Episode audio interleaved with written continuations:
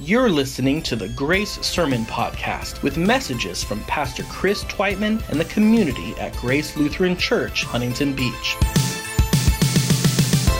We're a family church that exists to engage life together and impact our neighborhoods as disciples of Jesus. If you'd like more information about our church, please visit us online at gracehb.org. Now, stay tuned for today's message.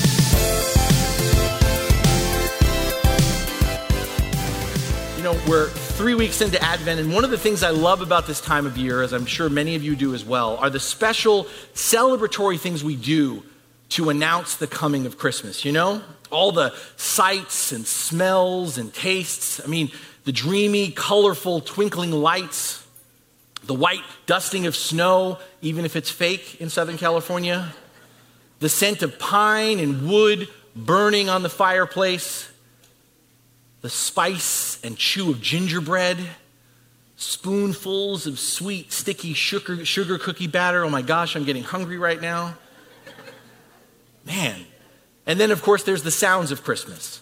Sleigh bells ring, little drummers drum, nutcrackers crack, angels call forth for the heavens and for nature to sing.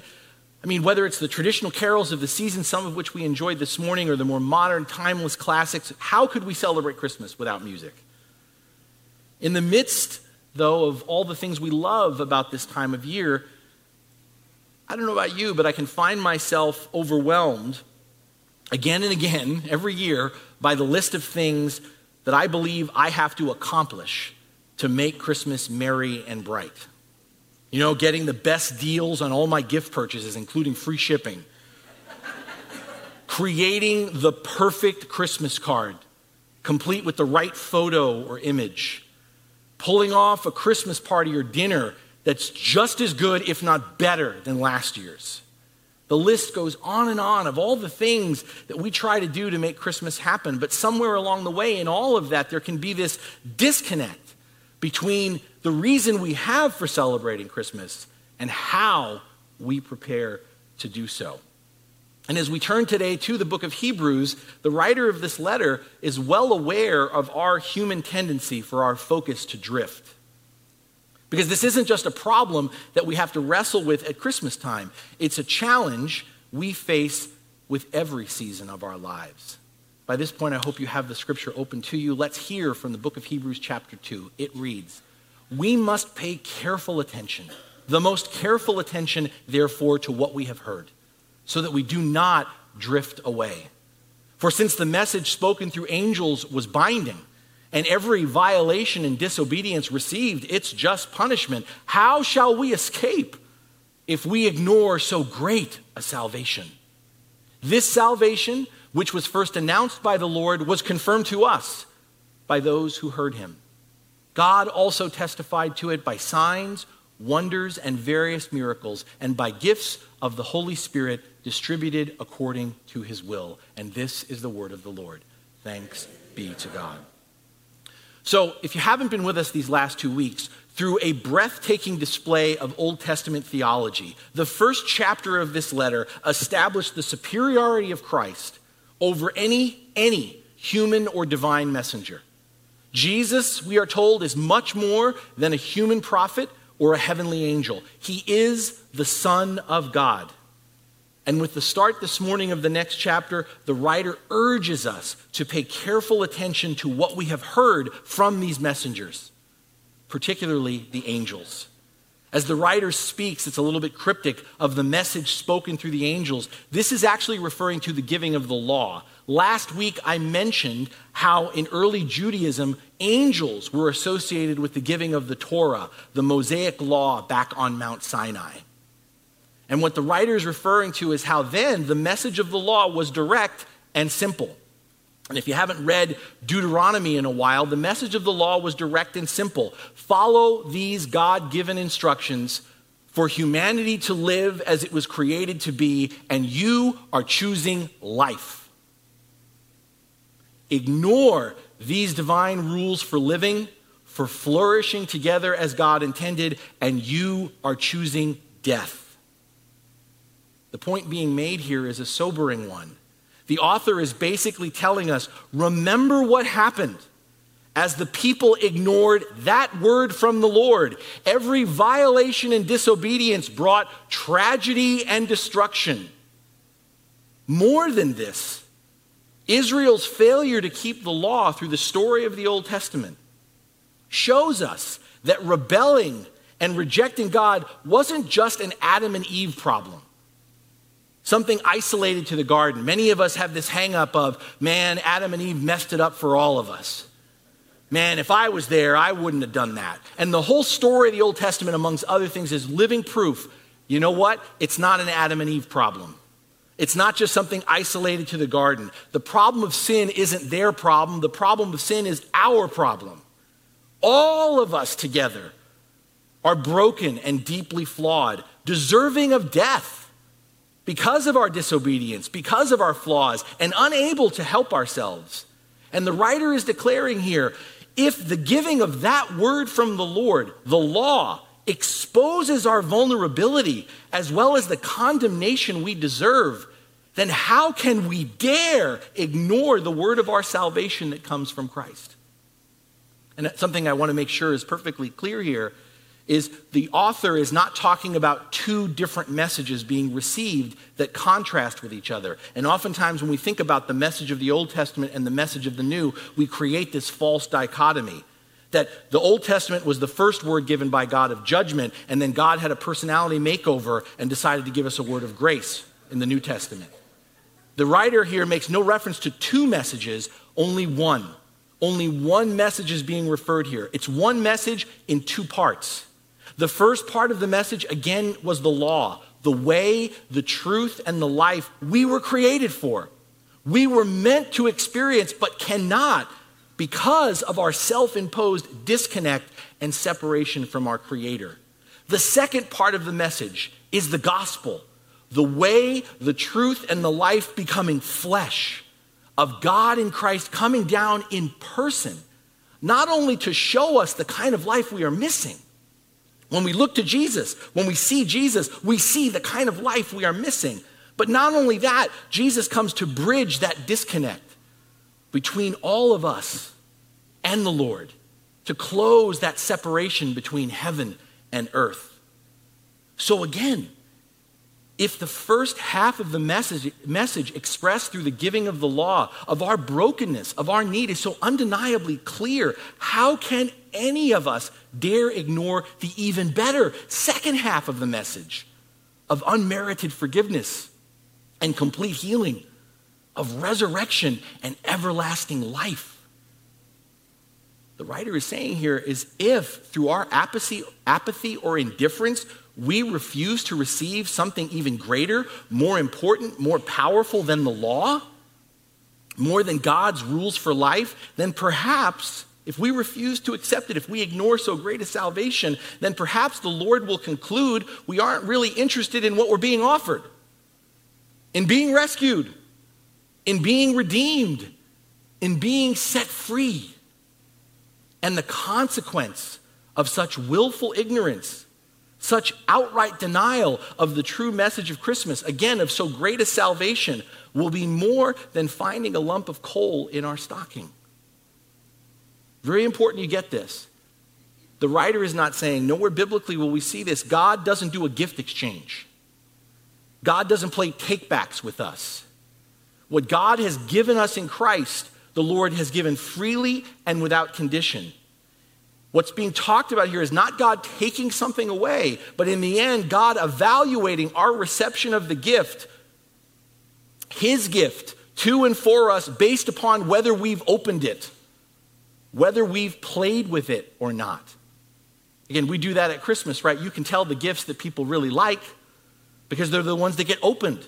The, they're the ones that get used. You ever give somebody a gift, come over to the house and see it still unopened, sitting somewhere? Oh, I just loved it. Really?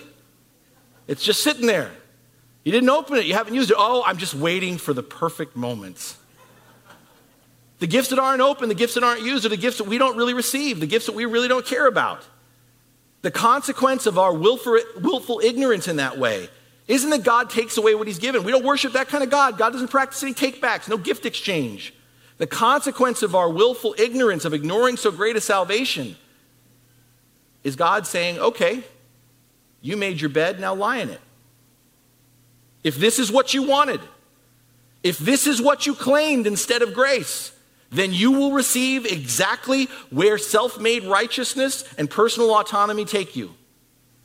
If we say, you know what, thank you so much for the gift, but we prefer our own personal autonomy, we prefer our own self made righteousness, then what we will confront is the consequence that Ebenezer Scrooge confronted. You remember Ebenezer Scrooge? Who was content to live his life as a covetous, covetous old sinner indifferent towards his fellow man, and in repeated denial of the mercy, the forgiveness, and compassion of Christ. And where did he find himself at the end of that long, strange night, being visited by three ghosts of his past, present, and future? Staring into the yawning darkness of a grave with his name on it. If we ignore so great a message, so great a salvation as this, it is not that God takes it away. It's God says, well, if you don't want that, then you clearly must want this. Therefore, that's why the writer is so urgent, encouraging us to pay more careful attention to what we have heard, to pay careful attention to the gospel, the good news of Jesus Christ. And here in the second chapter of this letter, right from the start, we have another example. And there's several references in the Bible like this to the importance of hearing. And all of these passages taken together about hearing remind us that we encounter a God who is not silent, but a God who has something to say to us, something important, something life altering and world changing, something that we must not ignore or take for granted. We call it good news, the gospel, right? But did you ever think about this? Good news is only good when it's accepted in place of bad news. If you're still living out of the bad news, then it's not good news to you. It's good news when it replaces the bad news that you've embraced about your own life, your own situation.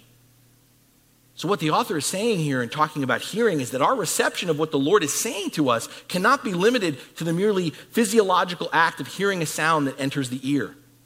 And we've talked about this in previous sermons, but just as a quick reminder, biblically, the call to listen, to Shema, is not just the call to hear, it's the call to give full attention and adherence to the Word of God. And at Christmas time, we are reminded that that Word of God becomes flesh. With the birth of Jesus, through the life, death, and resurrection of Christ, the message of the good news of joy and glad tidings for all people is delivered by the King. From the King in person, our designer and our creator shows up on our doorstep. That's what the writer goes on to tell us. What we believe, we don't believe myths and legends about Jesus. The story of Christmas that brings us together isn't some marshmallow, saccharine hallmark fantasy. The message, this story, which begins in a manger and leads to a cross and ends with an empty tomb, is confirmed, as the writer exclaims, by those who heard him through credible eyewitnesses. And if this isn't enough validation for the skeptic or the doubter, the writer goes on to state, we know that it was God in Christ speaking, because through speaking, Jesus caused things to happen. Signs, wonders, and various miracles of healing, of liberation, of redemption, of overturning death itself that happened not for their own sake, but in order to point to something, to point to someone, to attest and validate God's presence and work in and through Jesus. The word came with power, and that word that came with power, the writer goes on, also empowers those who follow this word, those who follow Jesus. Notice in this last verse how the writer includes the presence and energy of the Holy Spirit, something we looked at this fall, as part of the evidence of the truth of the incarnation, of God in Christ with us and for us the work and gifts of the Holy Spirit we are given are again not given as an end unto themselves for our personal, private enjoyment or boasting. The empowerment and transformation we can experience in Christ through the Spirit is intended to be a reflection of the truth of the gospel, to point others to the living reality of Jesus in their own lives. So that's the scoop. That's what the writer has to say. And in line with what the writer started with, I ask us, in light of all this, how well have we paid attention to what we've heard? After all these years, some of you have got several. After all these years of listening to sermons, to Bible studies from your devotional time in the Bible, have we truly heard the gospel? Let's see. Let's try a little thought experiment. This past week, I asked a random sampling of people the following two questions. In your own head, let's see if your answer, answers match theirs. The first question is What is the reason for the season? And in your head, you all probably answered Jesus. Everyone I asked gave this answer. What is the reason for the season? Jesus, I know this one. Because after all, in the last few decades, this has become one of our hallmark Christmas slogans developed in response to the commercialization of Christmas. Everybody knows Jesus is the reason for the season. We wear it, we tell it, it's all over the place. But here's the second question What is the gift of Christmas? The answers I got to this were varied. The answers I got to this were oh, the gift of Christmas is salvation, the gift of Christmas is forgiveness, the gift of Christmas is the cross.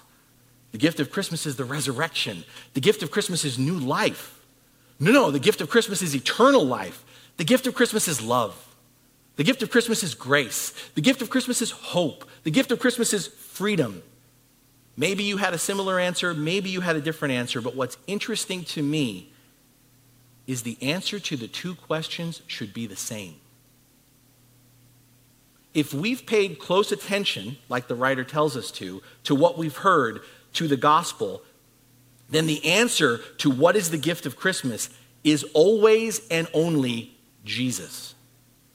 Now, we're all going, yeah, we say Jesus is the reason for the season. You're right. We all say Jesus is the reason for the season. But what I'm pushing at is that functionally, practically, even though with our mouths we say Jesus is the reason for the season, we think and we talk about the gift of Christmas being all the things Jesus does for us. But if you th- stop and think about it, God could have provided all of the above without coming down and making a personal visit to us. I mean, it's not beyond God to be able to do all of those things without showing up on our doorstep. Given all the resources at his disposal, the Lord could have devised some other means to deliver forgiveness, salvation, eternal life. And yet, what are we celebrating? Christmas is the beginning of an incredible revelation that we worship a God who isn't content to just do everything for us, but who passionately longs to be with us in person, in relationship, taking up residence in our hearts and minds, living in us and guiding us home. My friends, the gift of Christmas, the heart of the gospel, is Jesus. The most famous scripture that everyone knows For God so loved the world that he gave his forgiveness, that he gave eternal life, that he gave salvation, that he gave love, that he gave hope, that he gave grace, that he gave the cross, that he gave the resurrection. No, for God so loved the world that he gave his one and only Son. And if we listen carefully, if we pay attention, whenever we look in the Gospels and listen to the life of Jesus, we witness his repeated declaration that he is sharing, that he is enacting, and ultimately being the Father's gift to us. In every miracle, with every parable, simply by being in the world at all, Jesus is proclaiming God is good, God loves you, God desires to be with you, God loves giving. God is giving himself to you through me, and I'm here, among other things, to prove it. Salvation, grace, second chances, new and everlasting life, freedom, hope, all of these things, of course, they are wonderful. They are wonderful. And of course, God gives them as well. But all of them are given through Jesus. Scour the letters of the New Testament. Why would we have the letters of the New Testament? The letters of the New Testament are the first Christians who are reflecting upon the gospel. What just happened? What did, what did we just get? And if you scour the letters of the New Testament like this one, Writings will reflect upon what we have been given. They'll continually talk about what we've been given. And you'll absolutely find mention of all these gifts that we talk about salvation, eternal life, everlasting life, all these gifts, and then some gifts like adoption and justification. However, if we look closely, if we listen carefully, all of it in every letter, all of it that's listed, everything points back to the first and greatest gift of God, Jesus Christ. In fact, the Apostle Paul perhaps said it best when he wrote in Romans 8 He who did not spare his own son, how will he not also, along with him, graciously give us all things? Graciously give us all things. My friends, it may be simple but it, and subtle, but it's true. Jesus is the greatest gift of Christmas. Jesus is the greatest gift there is. Everything else we treasure, everything else we treasure is possible, can be most assuredly ours because of the God who truly seeks to be with us and for us, not just in words, but in the flesh. Even though Christ is at the root of Christmas, even though we tell ourselves and each other Jesus is the reason for the season, how is it that we so often lose sight or forget the greatest gift we have been given? And I don't know if you caught it, but the writer of this letter answers this question as well. He does it with a single word drift. Beware of drifting away, he writes. And drift is nautical imagery, right? Nautical imagery. Drift is what happens when one sits in a boat and chooses not to row or to set sail or to engage the motor. Not to row, not to set sail, not to engage the motor is to drift. It's to find one's boat being caught and carried by the prevailing current of the water. If we apply this imagery to daily life, to drift is to just go with the flow. To drift is to just simply be along for the ride. But direction matters. Float aimlessly through life, and you'll find yourself carried by any current or stream. And the thing about drift is, drift is initially usually imperceptible. We're just slightly off course. But just being a little off course will end up taking you a long way off from where you wanted to be. All of us in this room, if you think about it, I imagine, all of us in this room started in the same place, right? We all started embracing Christ as our Lord and Savior, seeking to follow Him as the pilot of our lives by receiving the Holy Spirit as our navigator and the Bible as our compass. We all started in the same place. But out on the waters of everyday life, are we moving forward in faith, actively rowing, setting sail, engaging our motor, or are we just aimlessly floating here and there, every which way? Remember where this started. Remember what the author talked about hearing. Hearing, once again, is more than audible perception. Hearing is believing, obeying, and submitting. Are we hearing? Are we believing? Are we obeying? Are we submitting to Jesus or are we charting the own, our own course for our lives? Especially at this time of year. Man, it can be easy for us to just float by and miss Jesus. Especially at this time of year, we can just float by and miss Jesus. And we miss, can miss receiving the gift of Christ because we're so busy looking and searching for other gifts under the tree. Has that, is that what Jesus has become for you? I mean, be honest this morning. Has Jesus become for you like that pair of socks we all get for Christmas, but we quickly toss aside with indifference? You ever have that happen where you get socks when you were a kid and your parents are like, hey, hey, wait a second, pick that up. Those are socks. That's a good gift.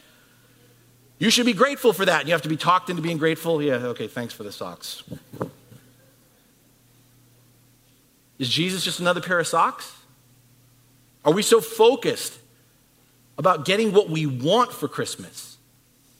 Truth time now. Are we so focused on getting what we want for Christmas in our lives, the way we want it, that we're ignoring what we have received, who we have received, the one who is the friend, the advocate, the Savior we need? Because, my friends, Christmas isn't about a God who asks us what we want. Christmas isn't about a God who, like Santa Claus, may or may not bring us what we want. Christmas is about the God who comes down to us in Christ, even when we didn't want him, even when we rejected him. Christmas is about the God who comes to us anyway to give us exactly what we need. This might shock you, this might freak you out, but we don't need to be saved. We don't need to be forgiven. We don't need eternal life. We want to be saved. We want to be forgiven. We want everlasting life. But my friends, all we need is Jesus. It's not about what we want. It's about, it's not even about what we need. It's about who we need. And Jesus Christ is who we need. Jesus is who we need to pay attention to to listen to and follow, to look to and rely upon, to represent and reflect to others. It's not about what I want to say. It's about what Jesus is seeking to say through me. It's not about what I want to do. It's about how Jesus is purposing to direct me to work in and through me. It's not about what I want to receive. It's about where and to whom Jesus is calling me to give. And through that act of giving, in whatever form it takes, to share and point to Him. I don't know if you're like me, but we can get so fixated this time of year on getting others what they want for Christmas. Is that what fixates you? What do they want for Christmas? We're so concerned about what do other people want for Christmas rather than focusing on what the people around us need. Jesus is who everyone needs. Do you believe that? Jesus is who everyone needs, and Christ has come for all of us. But here's the thing we don't have to give people Jesus. And I think that's part of the disconnect for us. We think, yes, I agree, Pastor. Everybody needs Jesus, so I'm going to give them Jesus. And we smother them with Jesus. Here's a Bible, here's a verse, here's some prayers, here's some evangelism. We smother them because we got to give them Jesus. We don't need to give anybody Jesus because Jesus has already given himself to each and every one of us.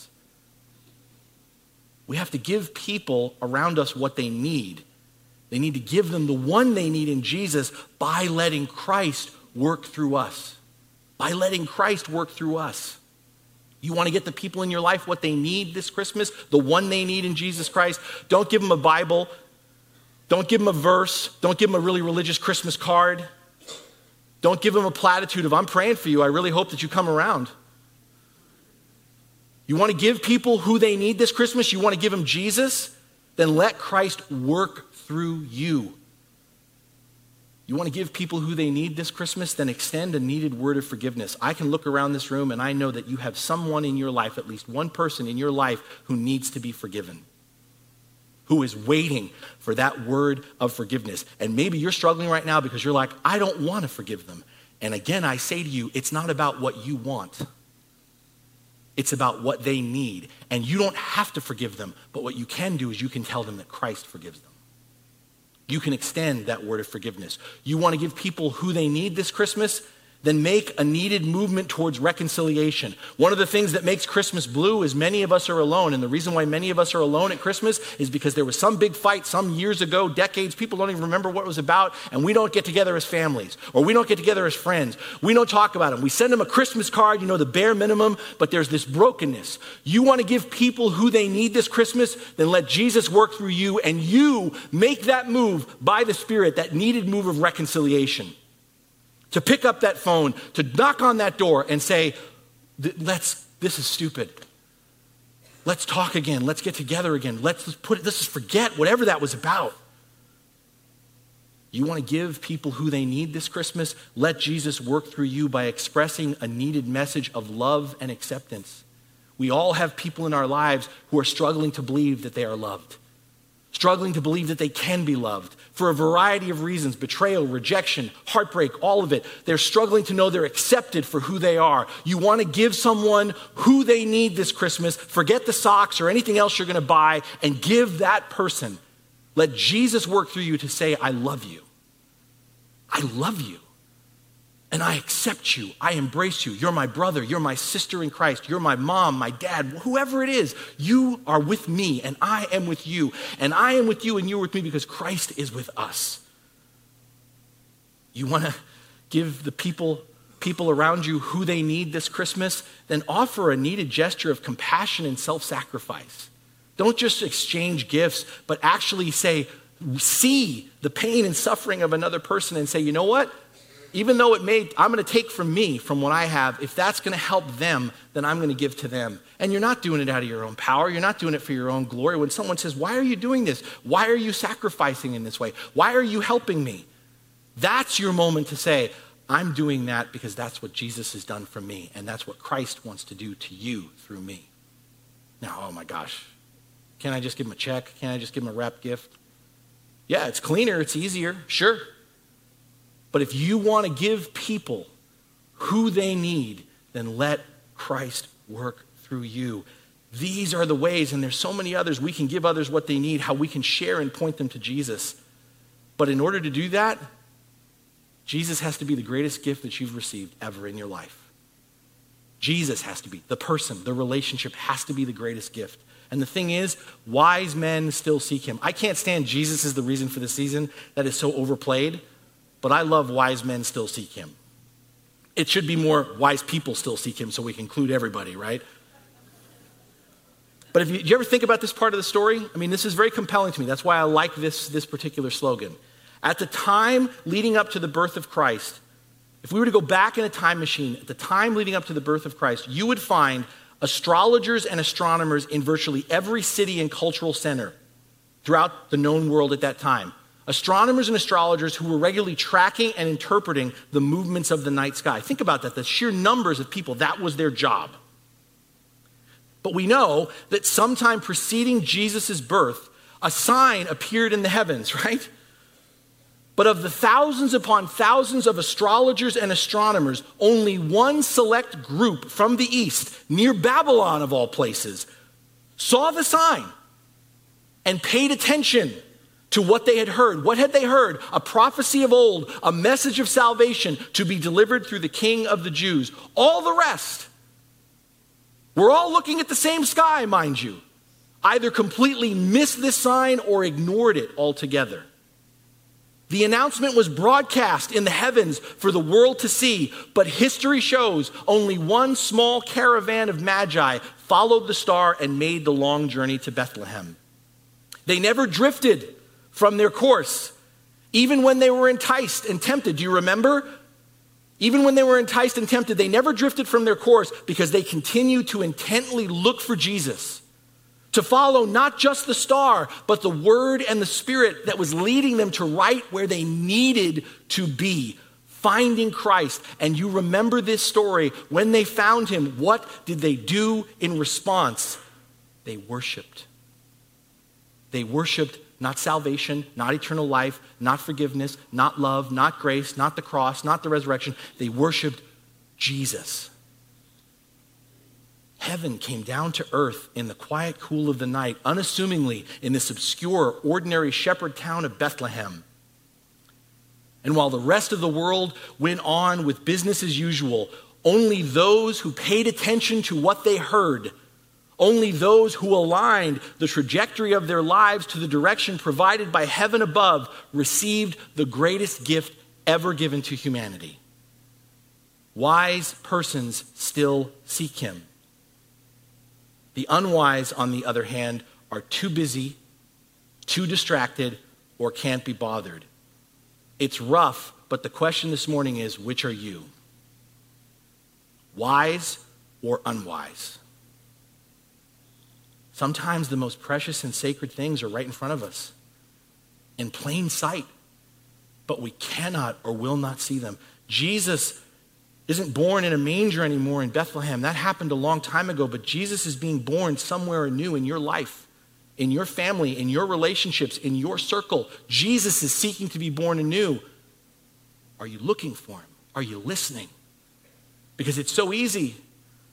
I'm confessing as much as I'm preaching right now, people. It's so easy to get lost in our own pursuits. It's so easy to get lost in the day to day grind. It's not hard to find ourselves drifting, becoming so focused on ourselves. My gosh, why is it all I can ever think about is me? Getting so focused on what I want, so focused on my little world, so focused on the role I've been given in the play that I can't see the one, the Christmas play, the Christmas story is all about. My friends, the greatest gift of Christmas is not forgiveness. It is the one who clears all that red ink on our collective ledger by bearing the burden of all of our deficits, the one who pays that spiraling debt we cannot cover in our bankruptcy and sets us free. The greatest gift of Christmas is not salvation. It's the one, the only one who could possibly mount such a cosmic rescue operation, who could save us from ourselves and the ultimate consequence of all of our brokenness and chaos that we leave in our wake. The greatest gift of Christmas is not eternal life. It is the one who descends into the greatest darkness we all deny and fear and ruptures the perceived final silence of the grave with the light of resurrection, his light of everlasting life, which the darkness cannot overcome. The greatest gift of Christmas is not the gospel, it is the one who is the reason there is news and that that news is good. Good for us good for all the world. May we have ears to hear that this story is so much bigger than ourselves, that this story offers us so much more than holiday cheer. Let us pay close attention as we witness in our lives, in our relationships, in our world, something beautiful, something remarkable being born anew. The Word of God made flesh. Jesus God in Christ with us and for us. And then, oh, let us come. Let us come and adore him. Amen.